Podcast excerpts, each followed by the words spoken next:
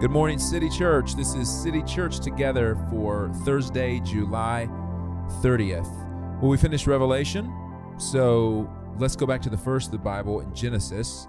Um, what I want to give us today is a look at um, something that hopefully will um, tie a ribbon around the great gift that Lauren Donahue gave us in her podcast over the past um, two days. So if you uh, got your Bible and you want to follow along in Genesis 3, Genesis chapter 3, um, we are going to pick up in verse 7. This is right after um, the fall of humanity, after uh, um, the woman, as she is called in this passage, uh, she is not called Eve until later, but as the, the woman saw this tree in the garden, she was tempted by this serpent. Um, she defines uh, for herself that the fruit is good, even though God said not to touch it. She sort of reasons out herself that it's a pretty good idea to take a bite of the fruit. The snake, um, the serpent helps her come to that conclusion, and then we pick up in verse 7. Then the eyes of both of them, the the woman and the man, the eyes of both of them were opened, and they knew they were naked. So they sewed fig leaves together, and they made coverings for themselves. Then the man and his wife heard the sound of the Lord God walking in the garden at the time of the evening breeze, and they hid from the Lord God among the trees of the garden. So the Lord God called out to the man and said to him, Where are you? And he said, I heard you in the garden, and I was afraid because I was naked, so I hid. Then he asked, Who told you that you were naked? Did you eat from the tree that I commanded you not to eat from? The man replied, The woman you gave to be with me she gave me some fruit from the tree, and I ate. So the Lord God asked the woman, What is this you have done? And the woman said, The serpent deceived me, and I ate. So the Lord God said to the serpent, Because you have done this, you are cursed more than any livestock, and more than any wild animal. You will move on your belly and eat dust all the days of your life. I will put hostility between you and the woman, and between your offspring and her offspring. He will strike your head, and you will strike his heel. He said to the woman, I will intensify your labor pains. You will bear children with painful effort. Your desire will be for your husband, yet he will rule over you. And he said to the man, Because you listened to your wife and ate from the tree about which I command you, do not eat from it. The ground is cursed because of you. You will eat from it by means of painful labor all the days of your life. It will produce thorns and thistles for you, and you will eat the plants of the field. You will eat you will eat bread by the sweat of your brow until you return to the ground, since you were taken from it. For you are dust, and you will return to dust. The man named his wife Eve, because she was the mother of all the living.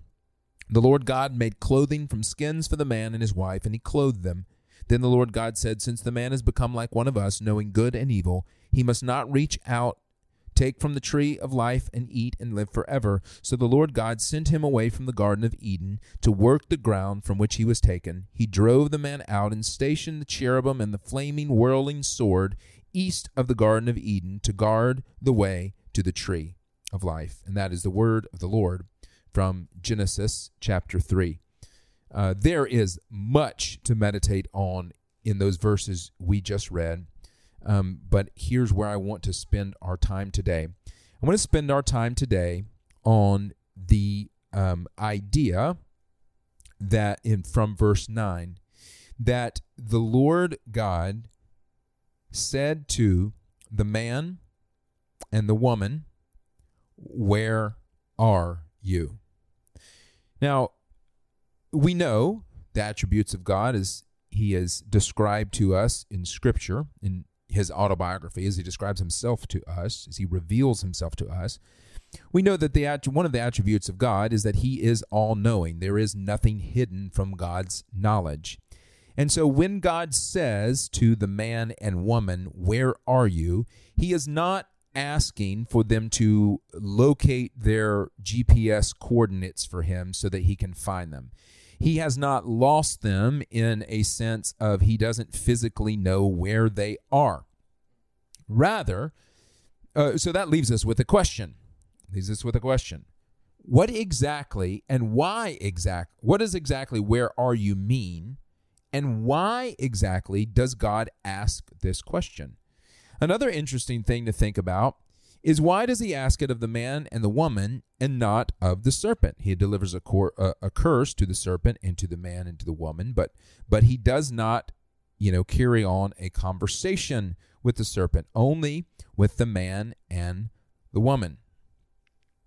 And of course, the outworking of this is in this curse, we get a promise um, and we get the fulfillment of, we, we get the grace of God to allow the man and the woman to fulfill their callings that that we up to this point that we've had God given.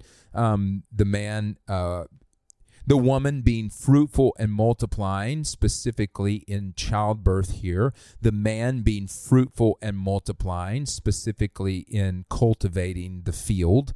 Um, but there are there's pain associated with both of those, and of course we get the promise that it is through the man and the woman coming together to produce to make a fruitful union, okay, as husband and wife.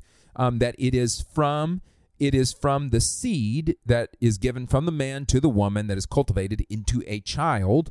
It is from this seed that God will actually take the serpent down, that the serpent will be defeated. Now, back to that question where are you? Now that we've got all of the context of this passage, what does God mean and why does he ask, Where are you? Um, here's what I think is happening, at least one layer of what is happening. God asks, Where are you? Not because he doesn't know. Well, let me answer this first. When God asks, Where are you? Um, he is looking for, uh, he is not looking for location, he is looking for intimacy. He is, and he is not asking for his information he is asking for relationship, which is exactly what was broken when the man and the woman disobeyed God. You notice, you notice their actions. Um, the man and the woman individualize. The man and the woman atomize. They become individual atoms. Uh, a T O M, not A D A M. Adam atomizes, which is cool. Um, but so does Eve they they atomize they become individuals they each have their own bush to hide behind their relation with one another their intimacy breaks between each other and their intimacy with god breaks such that god comes and says where you where are you? The where are you from god is intended to be like smelling salts. It is intended to be a wake up call to the man and the woman to do some self discovery it is intended for the man and the woman to have what we refer to, what I refer to often as a mirror moment, where they see themselves properly. They don't self aggrandize or make themselves bigger than they're supposed to be. They see themselves as they actually are in this fallen, broken, dark state that has rebelled against God. God says, Where are you? as a painful act of mercy and a pursuit of intimacy for the man and the woman. Um, when you often when we think about praying, we think about talking with God, um, often we think about prayer as a petition. Um, I am going to approach God to ask Him to do something for me.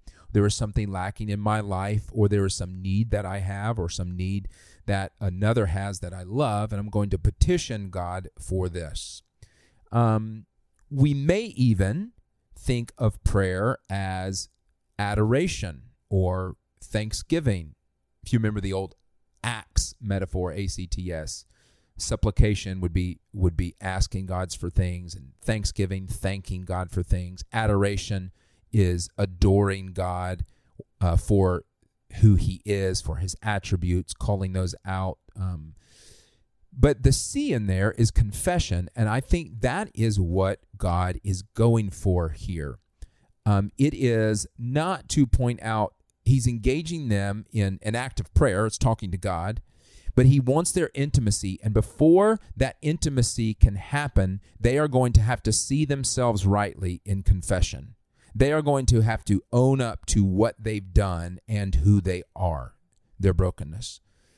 Now, sometimes for us, when we pray, it might seem silly to to us to um, simply talk to God about how we feel or to simply talk to God about our confusion when there's nothing that we think He's really obligated to do anything about, or if I'm not asking God specifically to do this thing for me. But I want you to think about the way that intimacy works. The way that intimacy works is we are exposing parts of ourselves to another person so that they can better know us. Okay. Um, I, I, I describe it like this. You know, if if you were to if you were to um, watch, if you were to be a fly on the wall in my house, and my wife starts talking to me about um, uh, she about let's say design or or interior decorating. Okay, so she starts talking to me about this. Now, I don't have any sort of pragmatic use for any of that information. I am not going to interior design anything. Um, what my house looks like on the day my wife dies will be what the house looks like on the day that I die. It will remain the same. I will not move a picture. I will not change a thing. We're lucky if I dust. All right. So there's I, I, have I have zero sort of personal interest in interior decorating or design. My wife, however, has a lot of interest in it, and she will talk to me about it, as will I her about sports and or nitpicky theological matters and or cultural things that I care about that she doesn't. Um, but we listen to each other, and if you were if you were a sitting in a chair and watching a discussion between me and my wife, and she was telling me about interior design, and I said, Whoa, whoa, whoa, whoa, hold up. None of this that you're giving me is anything I can do anything about, or want to do anything about, or have any desire to ever do anything about. So, this information is pointless and useless. Until you have something pragmatically that you would like me to do, then I would like you to stop talking. Okay? you would know sitting in the chair observing me that that is a dire mistake. You would know that I am cutting, I am stopping her from sharing a part of herself that is important to me, and that by listening to her and understanding her, I actually develop intimacy. And you know this, like whenever we cut off a part of ourselves that we will not talk about or we will not share, it builds an emotional wall between us and the person that we decide not to share with. Um, we do have transactional relationships and we have intimate relationships. Transactional re- relationship is when you go through the Taco Bell drive-through. You're typically not going to go through the Taco Bell drive-through and say, um, were you hurt at some point by your parents? You know, that like we're not going to share that intimate information because we all know that's a transactional relationship. But in our friendships and in our church family and in our families and and parents and children and spouses, um, th- these are not transactional relationships where we are primarily sort of pragmatic beings just doing things. We are growing intimacy by exposing inner parts of ourselves to each other, by telling people things, by confession. And so when God comes to Adam and Eve, or the future Eve, the man and the woman, in this case, when God comes to them and says to them, Where are you? He is giving them an opportunity to look in the mirror and open up to Him about who they are. It's not that God doesn't know about that. It's that they now have the experience, they have the option and the experience to take a step of openness, confession, and vulnerability to make themselves weak and vulnerable. They already are weak and vulnerable, but to admit that they are weak and vulnerable before this God. And of course, they, they do it. They do it with a lot of blame shifting. But God even takes that small step with all of that ugly blame shifting that they do. And yes, there is a curse, but embedded in the curse is also blessing.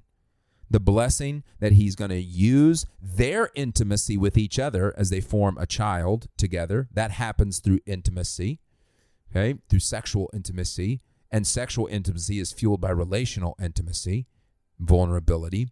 So God is going to bring salvation, Genesis 3:15, through this child Additionally, note God's graciousness that He doesn't go, never mind about the mission I gave you to be fruitful and multiply. No, He sows that right into this curse. Inside of this curse, He says, You will still. You will still be called into my mission to be fruitful and multiply.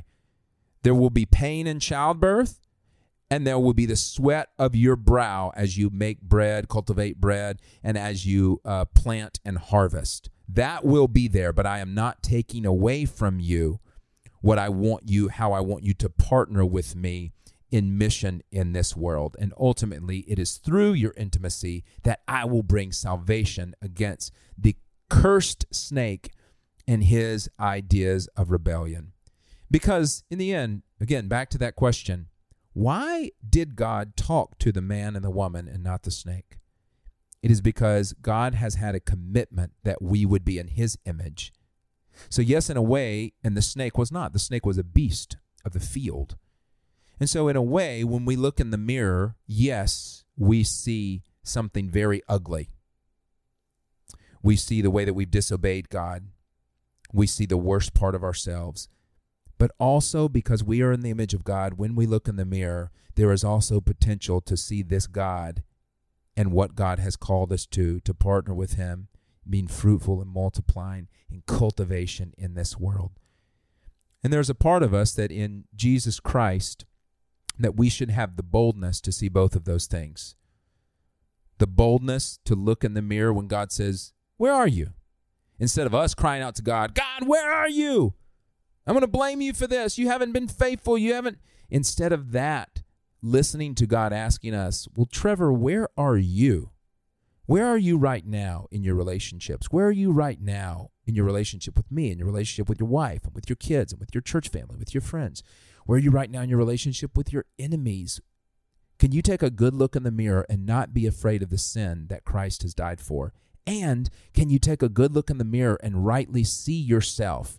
I have called you into intimacy with me. I have called you my son. I have called you mine. You have everything you need for lacking godliness, or you have everything you need for life and godliness. You are lacking in nothing. You are fully equipped to be fruitful and multiply. Yes, it will come with pain. Yes, it will come with the sweat of your brow. But be honest about who you are. This week, when Lauren talked to you, she gave you moments of honesty that the Lord revealed, where moments in her story where God said, Lauren, where are you? Where are you?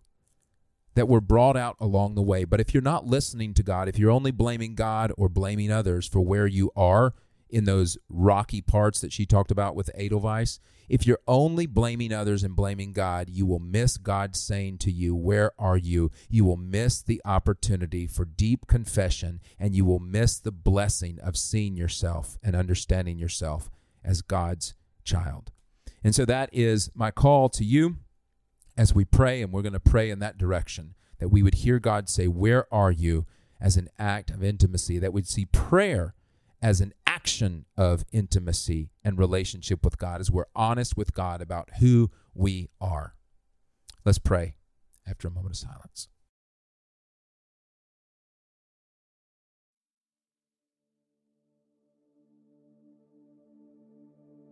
Heavenly Father, sometimes the hardest thing to do is take a good hard look in the mirror.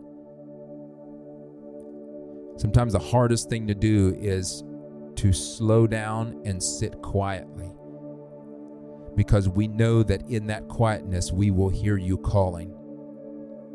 And that's honestly why some of us try to busy ourselves. That's honestly why some of us try to rush or try to drown things out with, or try to drown out your voice with, you know, television or technology or whatever. Father, first, for our church. Take away the fear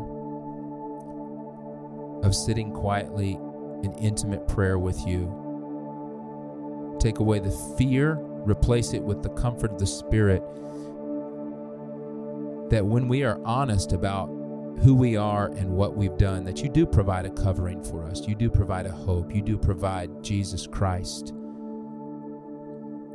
But when we are weak, we are strong. We are helped mightily until by our own strength we make ourselves something that we are not. So, Father, help us to listen to you and hear your voice. And then from that, God, will you empower people? Will you show them, God, that you've given them your Holy Spirit to partner with you in this mission to be fruitful and multiply in the world, to be flourishing to our neighbors, to our families, to our friends, to our church family, to this city. In the name of the Father, and the Son, and the Holy Spirit. Amen. City Church, go and multiply the gospel.